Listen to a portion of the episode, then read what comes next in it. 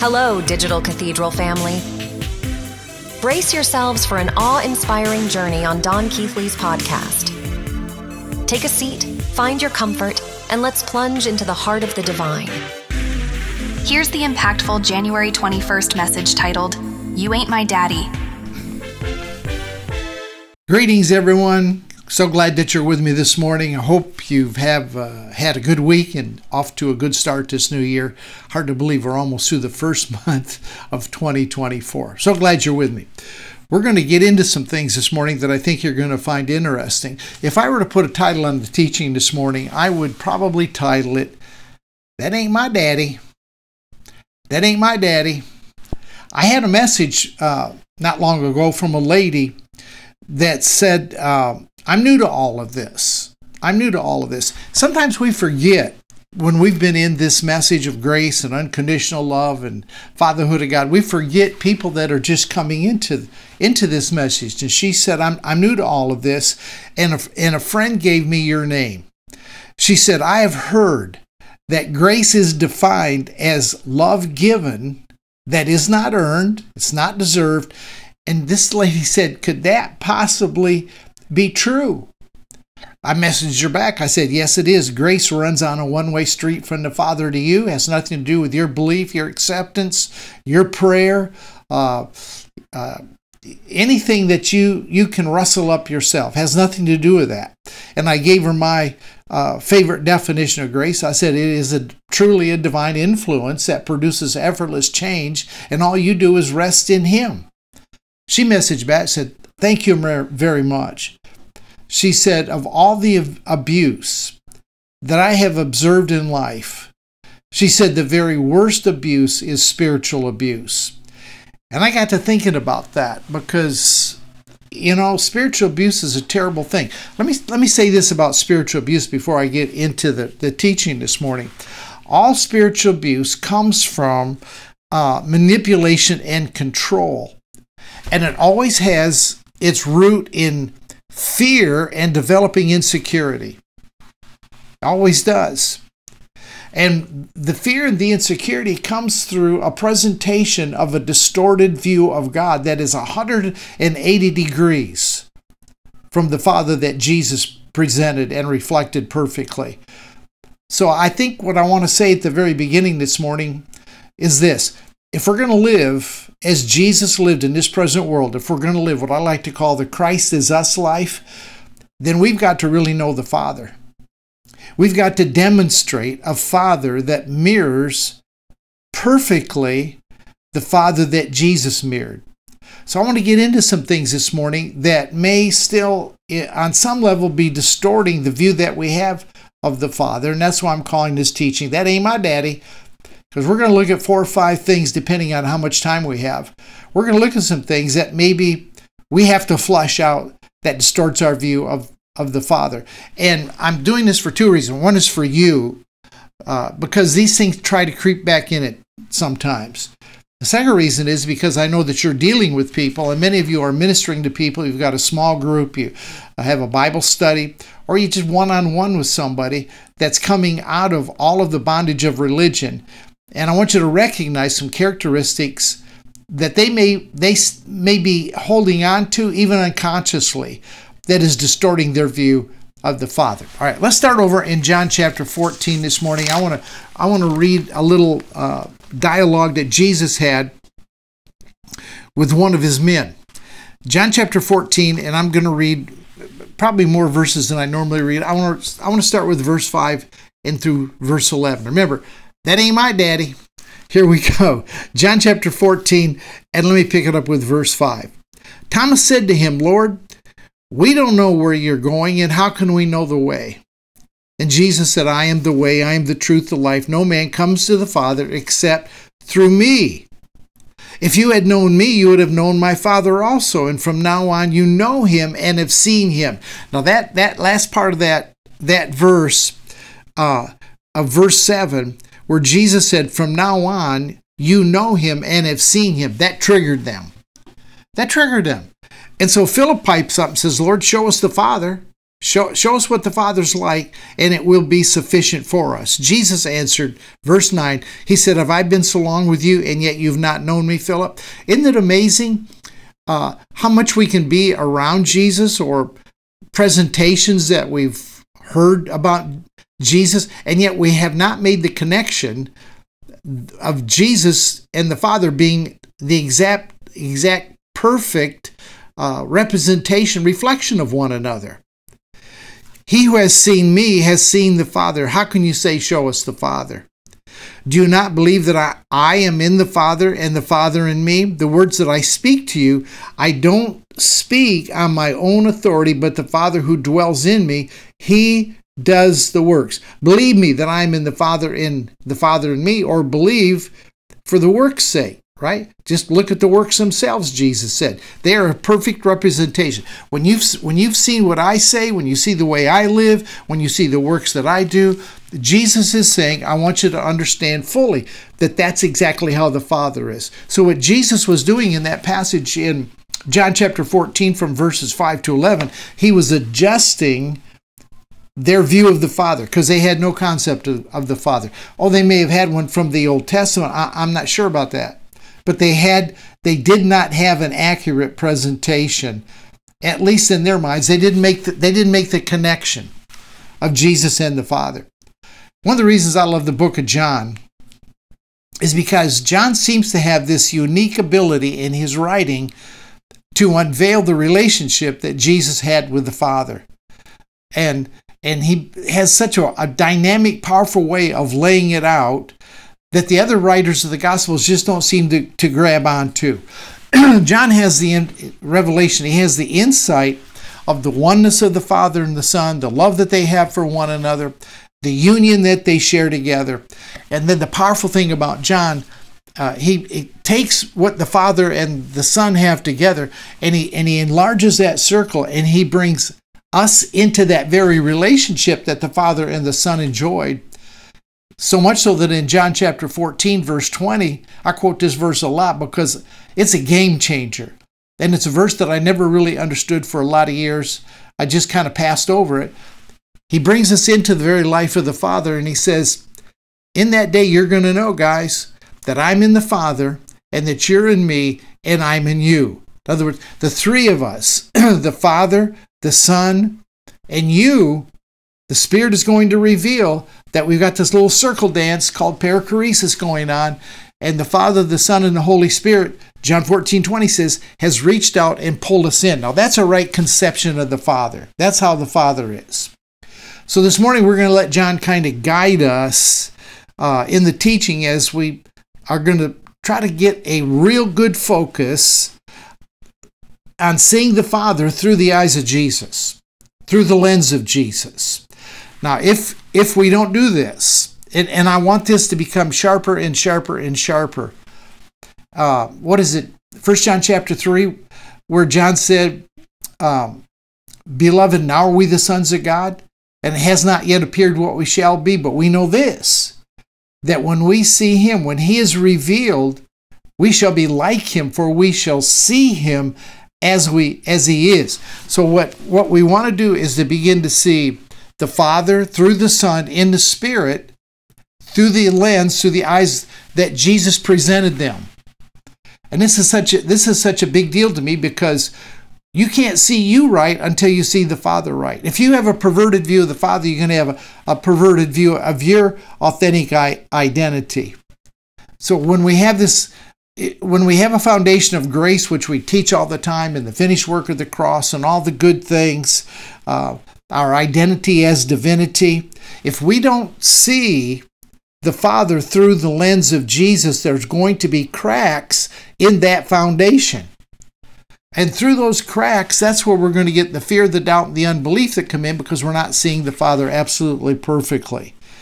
So that foundation is laid by knowing that you and the Father, without a doubt, are one that you and the Father are in absolute union in relationship, and there's nothing that can shake it. There's nothing that can dissolve it. There's nothing that can uh, uh, turn it around or make it not so.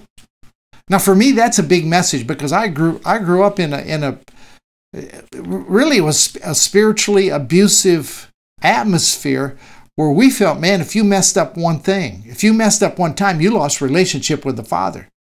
If you sinned, you were no longer a son. If you sinned, you lost your salvation. It was truly an Ar- Arminian, and I'm not going to get into all that this morning, but you, you know, God was kind of like an Indian giver. He'd give you salvation, but if you messed up, he'd take it back from you. So our whole life was spent trying to make sure that we were, were saved. So when we can get, and I love teaching on this because it's so transformational. When you actually get a right view of the Father and you know that you and the Father are one and there's nothing that can destroy that kind of relationship, and you understand, let me just kind of blow your mind. When you understand that Jesus was not favored as a son above you. In fact, Jesus, when he prayed, he said, Father, I want them to know that the love that you have for me is the same love you have for them. Now that's a that's a hard pill. If there's any Pharisee in you, if there's any religious religiosity in you, that's gonna that's gonna trigger you in a way that you're gonna say, wait a minute, that you're talking about the Father loving me like Jesus. That's absolutely what I'm telling you this morning. And so we're we're gonna get into how if if we haven't grabbed that and we haven't let that kind of settle into our inner man, we're gonna we're not gonna see the Father correctly. And when we don't see the Father correctly, we're going to open ourselves to some things that are absolutely not from Him. So, what Jesus did, Jesus lived a life where He absolutely had a, a, a complete trust and a sense of security because He knew that the Father loved Him. And so, in, in John chapter 5 and verse 30, and again, this is an insight from John that the others didn't pick up on. Jesus was so, so uh, convinced that the man Jesus was so convinced that the Father loved him that he can say that he said this, I can of my own self do nothing. As I hear, I judge, and my judgment is righteous, or my judgment is correct. The things that I determine, the decisions I make are absolutely right. He said, Because I do not seek my own will, he said, I totally seek the will of the one who sent me. Now, that's a paradigm shift for us. I, have done a lot of teaching the last few months about moving from the tree of the knowledge of good and evil to the tree of life. And this, this is a statement from Jesus that shows that he only ate from the tree of life. He said, I don't do anything in my own will. I don't make determinations myself. I don't say this is evil and that is right and this is wrong and that is good. He said, I leave all that to the Father. And whatever the Father tells me, I judge rightly. I make the right call because I'm not doing my will. I'm responsive to the will of the Father. I'm responsive to the voice of the Father. So, the beginning of this whole paradigm shift for you and me, moving from the wrong tree to the right tree, understanding union with the Father, begins when you encounter for yourself the love of the Father personally. See, I didn't say accept Jesus as your personal Savior. I said this paradigm shift comes when you understand. Let me say it again that the Father does not love Jesus more than you. He does not favor Jesus more than you. Now, I, somebody, I just saw some of you go on tilt right there because you you have, and man, we love Jesus. We appreciate everything that He's done, but Jesus was the one that revealed to us the union that we have with the Father. He showed, he revealed it to John. John explained it, laid it out really well. And John's the one that recorded the prayer Jesus where Jesus said, Father, show them, convince them, reveal to them that the love that you have for me is the exact same love that you have for them. So when this reality sets into us, and I, can I just say it comes in stages? It doesn't come all at once. The Spirit of Truth just doesn't back the truck up and dump the whole load at one time. It comes a little bit, little bit, little bit. But as you as the as the door opens and the crack on that inclusive love begins to shine through, I'll tell you what, exponentially it explodes. You begin to see it in huge amounts, not just teaspoonfuls. You're going to start getting it in a shovelful. Then then pretty soon it's it's going to be one of those big old scoops on the end of a tractor full. I can't remember what you call it right off off the top of my head, but I'm telling you what, when when this father that we're talking about that has this kind of love for us, crashes head on with that old judgmental, vindictive, angry, hell casting God, something's got to give. And I can tell you, it's not going to be the Father that Jesus reflected. I assure you, the Father that Jesus introduces you to is not going to move on his end. What's going to move is that old concept you had of God that was not right. That ain't my daddy. No, it's not my daddy.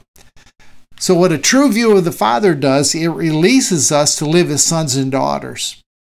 I mean, all creation is looking for the manifestation of the sons and sons and daughters of God, and so that that inclusive love, the view of the Father that releases us through His love and His goodness and His mercy, that releases us to live as the manifested sons and daughters. Maybe I can just phrase it like this as you inhale the freedom of grace, man, isn't grace good? It just gets gooder and gooder.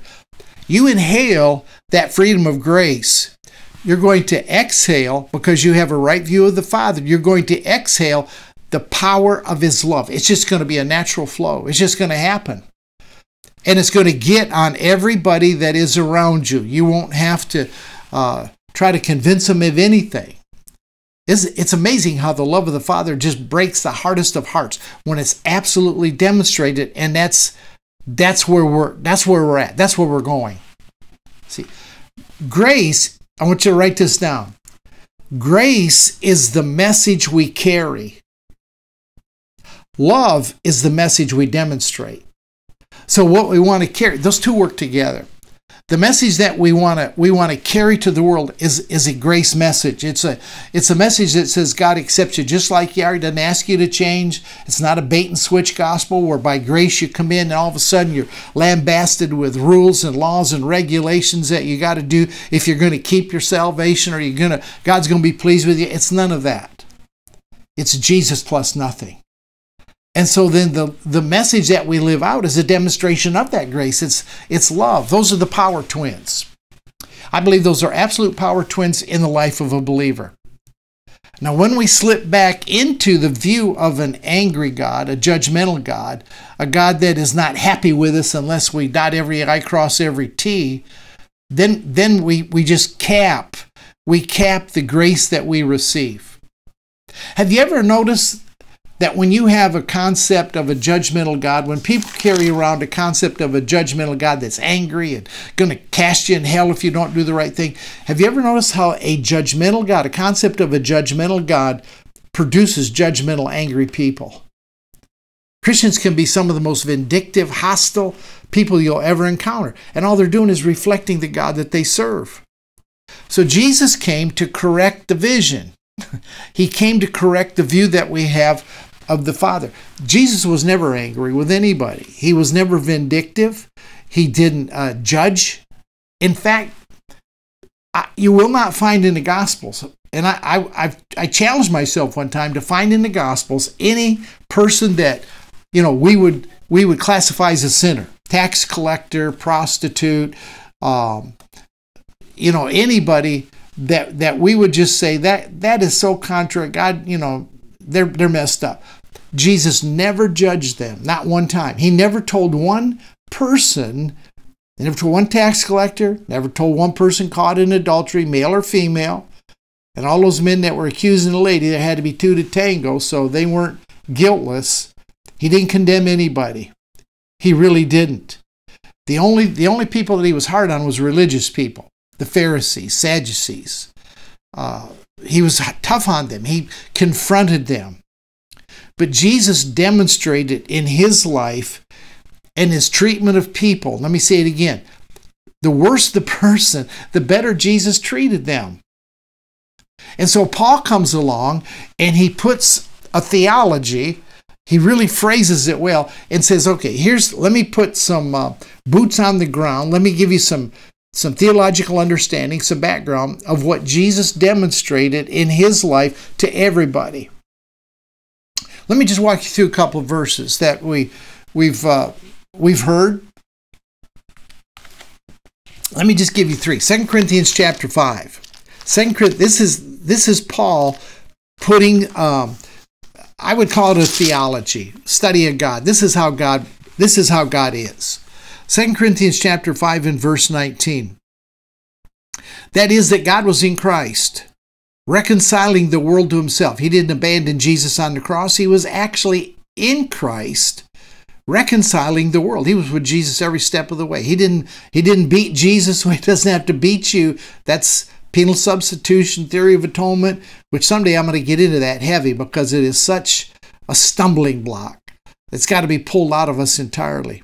He was in, in Christ reconciling the world to himself, not imputing their trespasses to him. Right there you go and has committed to us the word of reconciliation. So the word that you and I carry around is that word of reconciliation. We've been totally reconciled to the Father. He makes no, there's no asterisk in that verse. We're down at the bottom. He says, well, the only people he didn't reconcile were those that didn't pray the prayer, or those that weren't baptized, or those that didn't live perfectly. There's, there's no exception. He reconciled the entire, and the Greek word is cosmos.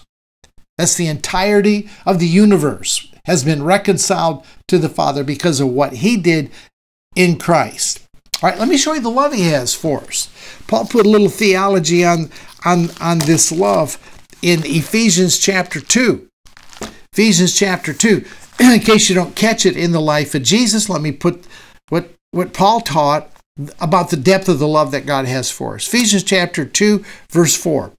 Paul says this now remember, Paul's putting theology to the life that Jesus demonstrated. But God, who is rich in mercy, because of his great love with which he loved us.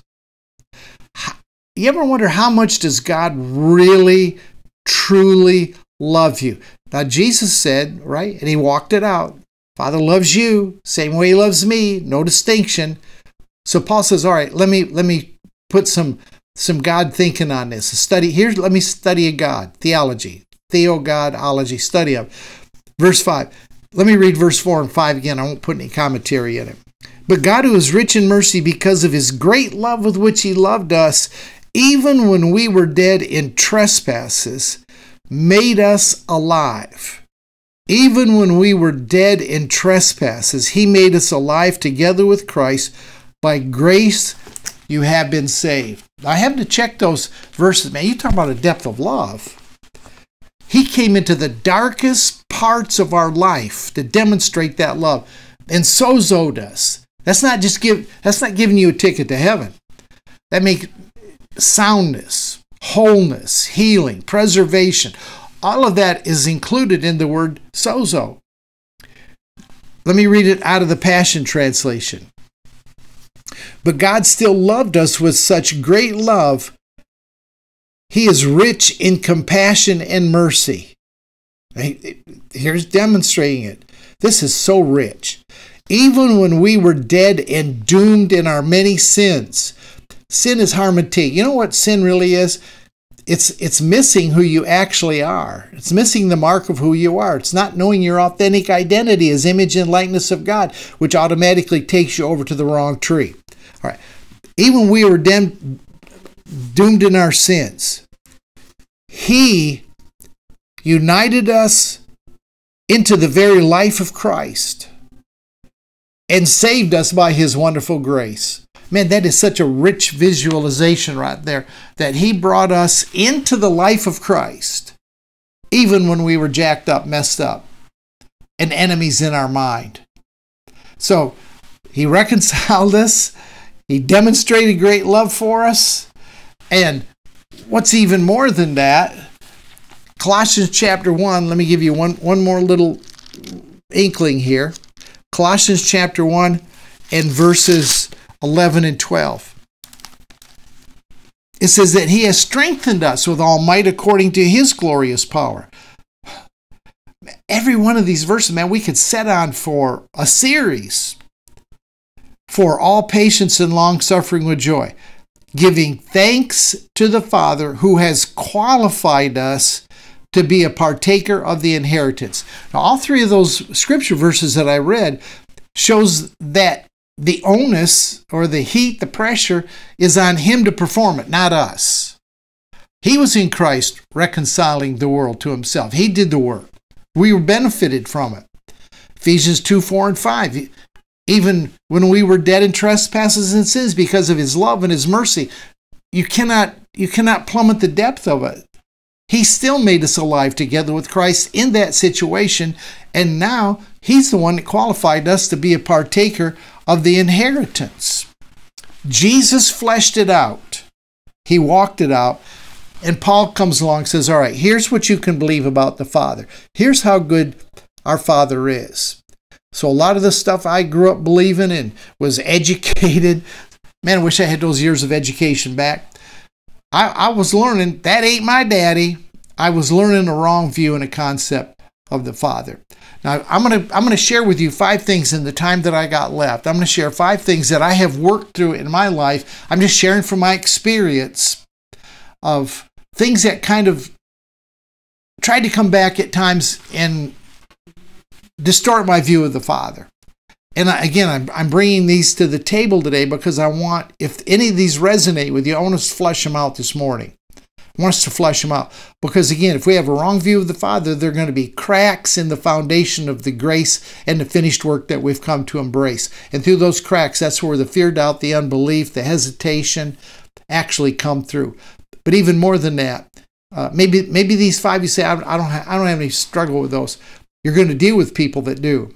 There are going to be people that come across your path. You we read in 2 Corinthians 5:19 that he has committed to us the word or the ministry of reconciliation. So the ministry that you and I have is to, to let people know, wait, there's no separation between you and the Father. He's fully reconciled you. So uh, and, and, he's even reached in. Those three those three verses I gave you, 2 Corinthians 5:19, Ephesians 2, 4, and 5, and Colossians 1 11 and 12. If you can break those down and explain those to people, I'll tell you what, it'll change their life. If they're at all open to the Spirit of truth and they're at all open to what the Father's doing on the planet today, those, those just those three verses 2 Corinthians 5 19, Ephesians 2 4 and 5, Colossians 1 11 and 12 will set people free. Absolutely set them free. All right, I'm going to give you five things. And again, this is from my experience. Uh, if any of these kind of strike a nerve, let's get rid of them. Let's flush them out. All right, five signs that we're still holding a little bit of a distorted view of the Father, and we can say, That ain't my daddy. All right, number one is this you're motivated by shame instead of love.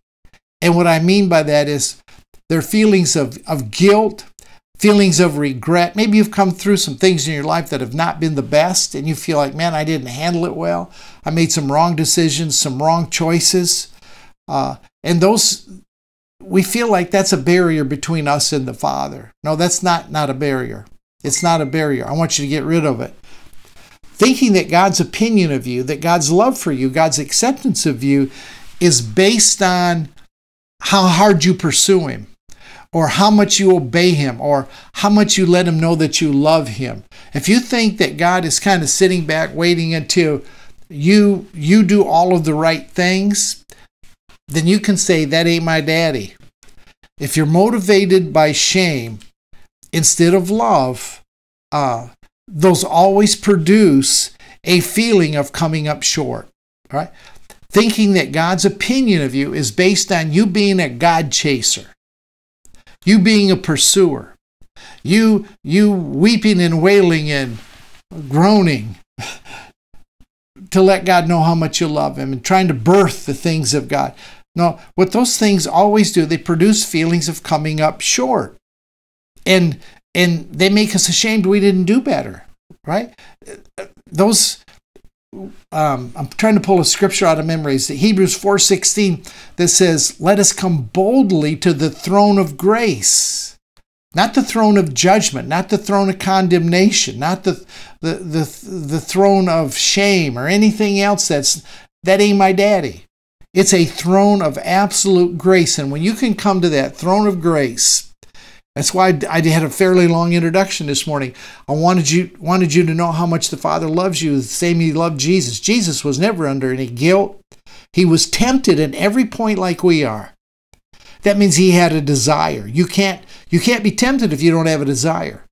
Scripture says he was tempted in every point like us. That means he had a desire for everything in life that you encounter.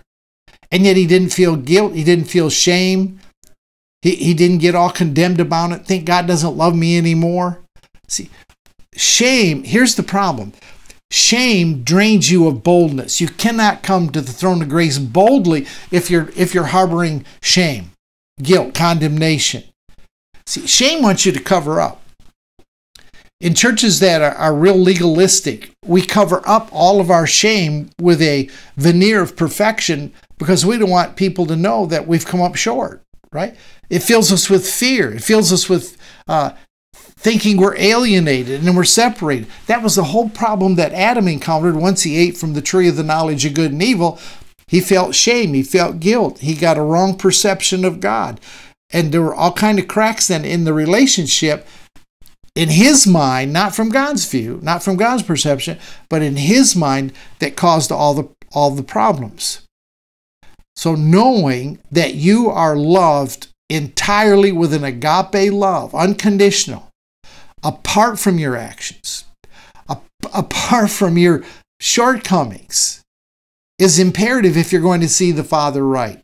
If you if you understand this, the Father never deals with you from a point of shame. Much of what we used to call conviction of the Holy Spirit was not conviction of the Holy Spirit, it was guilt. It was creating doubt. It was bringing feelings of shame. And those all come from your mind. They come from your mind that feeds on this knowledge of good and evil. That tree is, is the tree of death. That tree of the knowledge of good and evil, always think, well, maybe I, I didn't do good enough. Maybe that decision didn't please God. Your spirit, man, feeds on love, and that love is going to, what John said, that love is going to cast out fear and the first cousins of fear, which are shame and guilt. So I'm encouraging you this morning live your life in response to his love, which never varies. It never runs out of fear, it never runs out of anger, never runs out of disappointment that shames you. Right? So that ain't my daddy. He never motivates by shame, guilt, condemnation. So if you're feeling any of that and that's what's driving you, uh, let's get rid of it. All right, number two, and I got to hurry along this morning. Number two, this is big. You're scared of being outside of God's will instead of trusting Him to guide you. Back in the, the, the a few years ago, there was a there was a word that seemed to just be all over, especially in charismatic circles. It was word destiny. We didn't want to miss our destiny. People spent all of their time trying to figure out what's my destiny. I cannot tell you how many hours I've counseled with people that would sit in my office back when I was a pastor, and people would say, Pastor, I just don't know what God's will is for my life. I'm just confused. I'm afraid I'm going to miss God's will.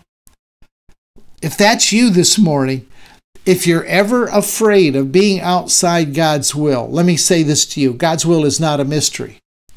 It's not this gigantic puzzle that, like a jigsaw puzzle, where you got to try to fit all the pieces together and you try to fit the border together, you know, on the puzzle and how you work a jigsaw puzzle. The fear of missing God's will and if we do miss God's will, oh, then you know what? He's not going to be happy with me. He's going to he's going to exercise displeasure. He's not going to bless me if I miss his will. And even more than that, my life's never going to be fulfilling. I'm going to live an unfulfilled life. I'm going to have to settle for God's second best or third best in my life. Do you know what that fear does? It breeds total insecurity. It makes you continually strive, but never hitting the perfect will of God. You ever heard teaching on that? Let us be uh, transformed by the renewing of our mind that we might prove what is the good, the acceptable, the perfect will of God. Oh, you, you, you've missed the perfect will of God. Now you're going to have to settle for the good and the acceptable. The truth is this this morning Digital Cathedral family, listen to me closely. The truth is, the Father, through the Spirit, will guide you and lead you and draw you and pull you into His will. You're not going to miss it. Every experience you've come through, even looking back on your religious days, all that stuff you came through, don't be angry, don't be hostile, don't be uh, belligerent toward people or systems or what. Look, He used all of that to educate you, especially those of you that are here at the Digital Cathedral this morning, because you're on this cutting edge, you're on the front wave of what He's doing all over the planet. So, oftentimes, like this morning, I'm teaching to equip you to help other people. And I'm just saying, if it is as apropos to you, let's flush it out. If not, put it in the back of the, your mind, file it away, uh, you know, let it download into your computer so that you can help other people. I want you to think about all the people through Scripture that could have missed God's will Abraham, Moses, David. How about Paul? I mean, we could go on and on with a lot of others too. They, they, they demonstrated to us that the will of God, the plan of God, is impossible to miss. It might take a Damascus Road experience. How about Jonah? Jonah just popped into my mind. How about Jonah? He he knowingly went against God's will. God God said, "I want you to go down to Nineveh, preach the gospel." Jonah goes to the tree of the knowledge of good and evil and says, "Those people don't deserve it. I don't like them. I I just assume they do perish." So did God say, "Okay, that's Jonah's free will. We'll just let him go"? You know, I can't I can't usurp your free will. Uh, no, but he can influence your choices. So the father says, Look, let's just build us a big fish. Let's swallow up Jonah.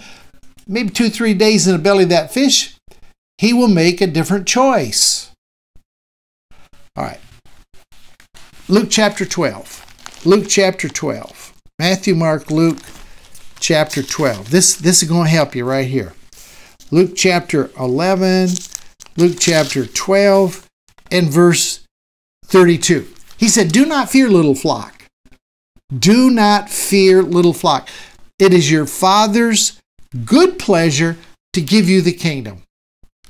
Now, body of Christ, when we got the kingdom, we got the fullness of His will. His, the entirety of His will is within the kingdom. And Jesus said, Fear not, little flock. Don't, don't get all bent out of shape. The Father has given to you the kingdom. Now, when you realize that, when you come to the full realization, when you acknowledge the possession that you do have the kingdom residing within you, you know what will happen? He'll begin to guide your steps. You'll, be, you'll become very keenly aware of where He's taking you.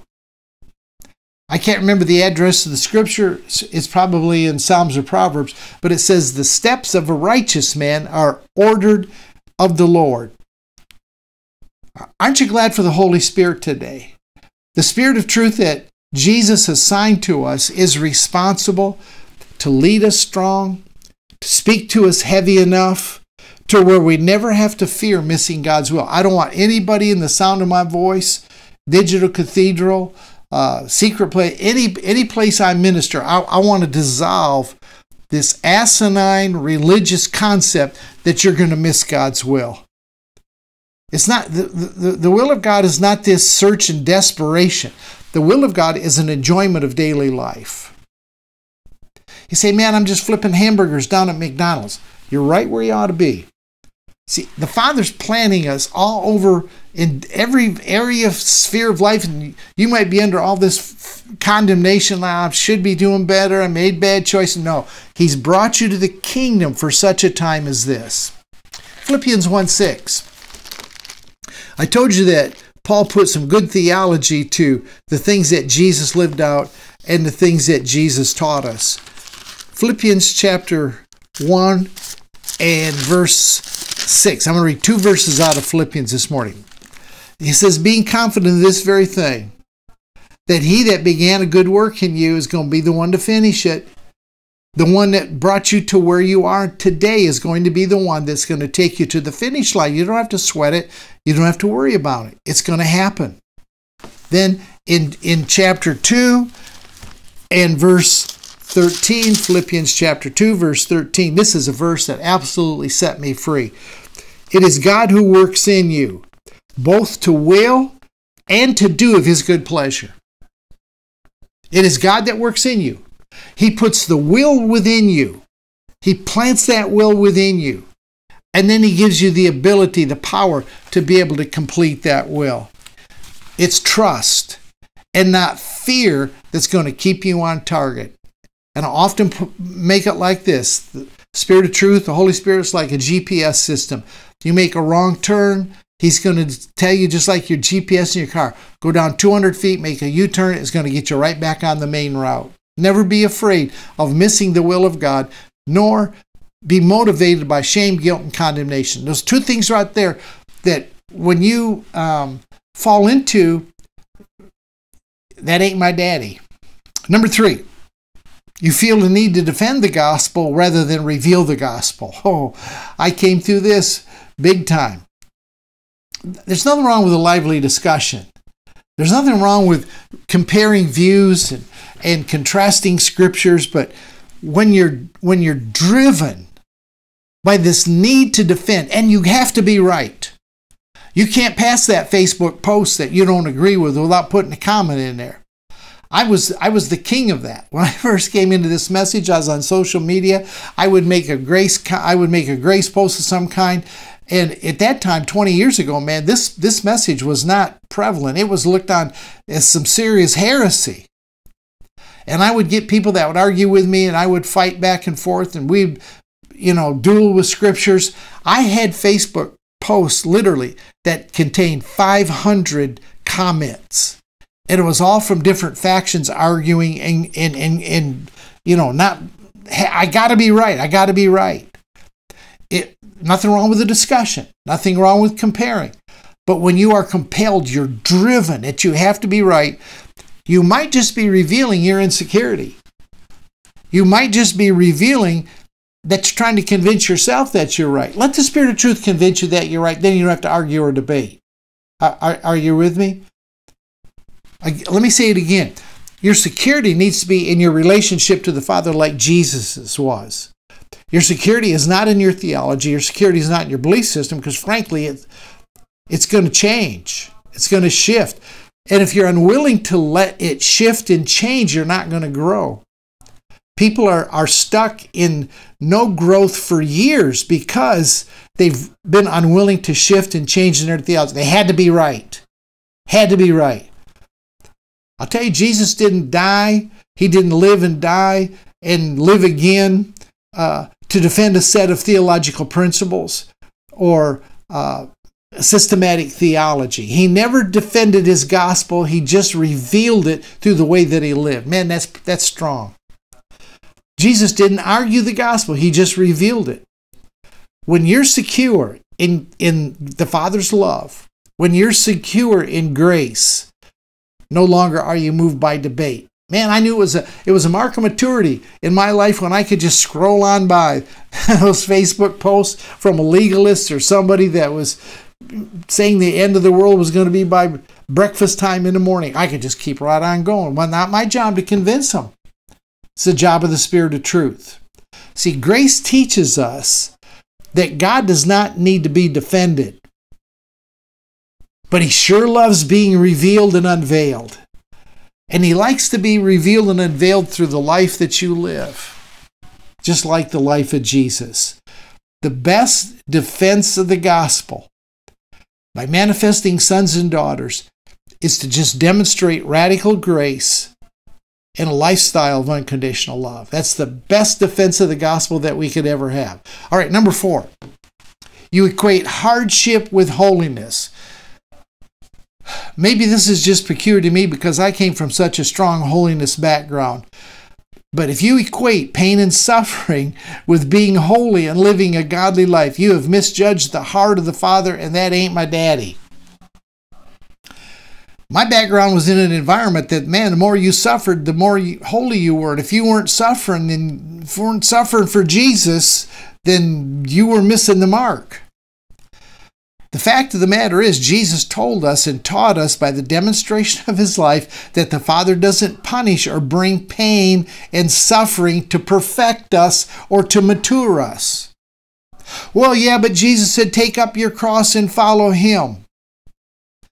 Well, the cross is not a celebration of suffering with Jesus, it's the fact that you were crucified with Christ. Without the cross, there is no resurrection. You and I live in resurrection. The cross, when, when you wear the little chain with a cross on it, it's, it, it's not it's not as a symbol of suffering. It's a symbol of what the cross presents and what it accomplished for all of us. The finished work of the cross. You wear a little cross, it, it's not about suffering. It's about demonstrating what the finished work of the cross is all about. So when you take up your cross, it should be the finished work of the cross. You're going to demonstrate and you're going to live the life that Jesus lived. See, the cross is just pointing us to the resurrection. A godly life is about the joy and the power of the resurrection. Hebrews Hebrews chapter 12. I probably should read this. Hebrews chapter 12 because we've taken this way out of context sometimes. Hebrews chapter 12 and and verse 2. And this is going to ring a bell. You've heard this a lot. It says looking unto Jesus, the author and the finisher of our faith, who for the joy that was set before him, the joy that was set before him, he endured the cross, despising the shame, and is set down at the right hand of the Father. Doesn't say doesn't say he he suffered anything. Now, is there sacrifice in the life we live? Absolutely, there's sacrifice. But never never mistake sacrifice for hardship. See, I sacrifice time to come on the digital cathedral. I could be off doing something else. I've sacrificed that time. I'm giving my life. The, the, the biggest sacrifice that you can make is like Jesus, you give your life. Life is made up of time. When you go have, have coffee with somebody that has questions and, and, and, you know, is wondering about all this stuff that you're believing, you're laying your life down for that person. You're taking up your cross in a demonstration of what the finished work of the cross is all about. Don't, don't think that Jesus had to suffer. Looking unto Jesus, the author, who for the joy that was set before him, he sacrificed. He endured the cross, despising the shame. He said, ain't no shame in this. And now he sat down at the right hand of the Father. He despised the shame. All right? Number five. Number five. Ooh, I got to get through this real quick. You're trying harder instead of being transformed. The gospel is transformational. The gospel is not motivational. It's not pressing into the things of God. That's motivational. It's it's not behavioral. It's not behavior modification. It's not transactional. It's not I do therefore God will do. It's totally transformational. Again, Jesus didn't live, die and live again to give us this path for us to be motivated to try harder, to work more, to, to try to accomplish by the sweat of our brow. He came as the firstborn. Catch this. He came as the firstborn among many brothers so that you and I could effortlessly be transformed as we stay on the path that He's already bore for us. That's grace. That's grace. He came to put down a path of grace.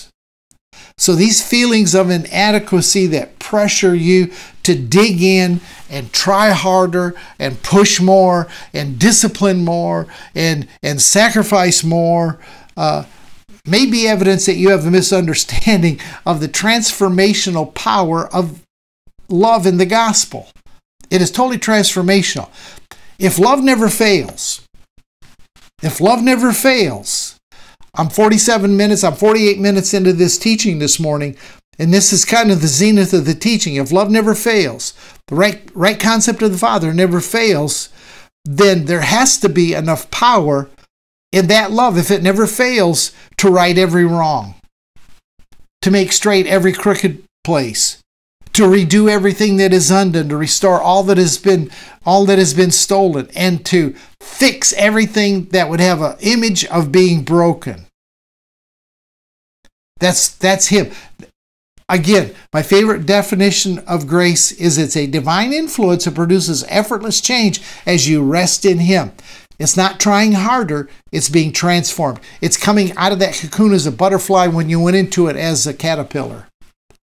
It's the frog that was the tadpole. How hard does a does a tadpole work to become a frog? It's a natural process. Takes place from the inside out. How hard does that caterpillar inside uh, that that cocoon? How hard is it? Does it have to groan and try to break through and come out as a monarch butterfly? It doesn't. It's a natural transformational process. All right, let me let me land this plane. Here's, here's what I've been trying to get across this morning Jesus is the revelation of your true identity as being in the very image and the likeness of God. When you have a wrong perception of the Father, here's what it'll do. When you have a wrong perception of the Father, it will put a veil over our ability to see ourselves correctly. The reason there's million of Christ, millions of Christians today that are struggling with those five things that I came through is because they don't see themselves correctly because there's a veil over their eyes. They're not seeing the Father correctly. As you live this life of grace and unconditional love, it's going to allow them to see the Father that is in you, even as we see the Father as we read through Scripture that was one with Jesus. So the the, the at, at some point, all of us have to deal with some of this. And I guess the big question is why? Why do we have to deal with it? It's because we've had a wrong concept. If you want to live right, you have to change the way you're believing. If you want a better life, you have to change. If you do the same old, same old, it's crazy. Isn't that the definition of insanity? Is doing the same thing over and over and over and expecting a different result. Spiritually, it's going back through every law, trying to keep the law, trying to be motivated, and expect a different result because you, are going to fail every single time you do it. Strength of sin is the law. Strength, and, and I'm not talking about drinking and smoking. I'm talking about missing your authentic identity. The strength of that, what, what causes you to do it, are laws and rules and regulations that give you now the wrong perception of the Father. All right, my time is up. I got to quit. Hope you help. Hope you got some help from this this morning, some understanding, some revelation, and you've got some things that will equip you into helping others. Those three scriptures I gave you, uh, 2 Corinthians 5.19, Ephesians 2, 4, and 5, uh, Colossians 1, 11, and 12. I'm telling you what, those, those are earth shaking to religious people, and they will absolutely open their eyes. God bless you. Thank you for being with me. See you next Sunday morning at the Digital Cathedral. You have a strong week, a Jesus week, and let's carry let's let's give the message of grace and live the message of love. Fair enough? See you next time. Thanks for lending us your ears. Just a quick reminder. Our digital cathedral on YouTube gives subscribers the privilege of a front row seat every week. It's a place where our collective excitement amplifies. If you're ready to give, go to donkeathley.com and click on Donate. Your continuous support propels our growth, and for that, we're immensely grateful. Don't forget to hit that follow button and spread the love by sharing this life giving message with your friends. Have a week filled with blessings and divine encounters. Until next time, stay in grace.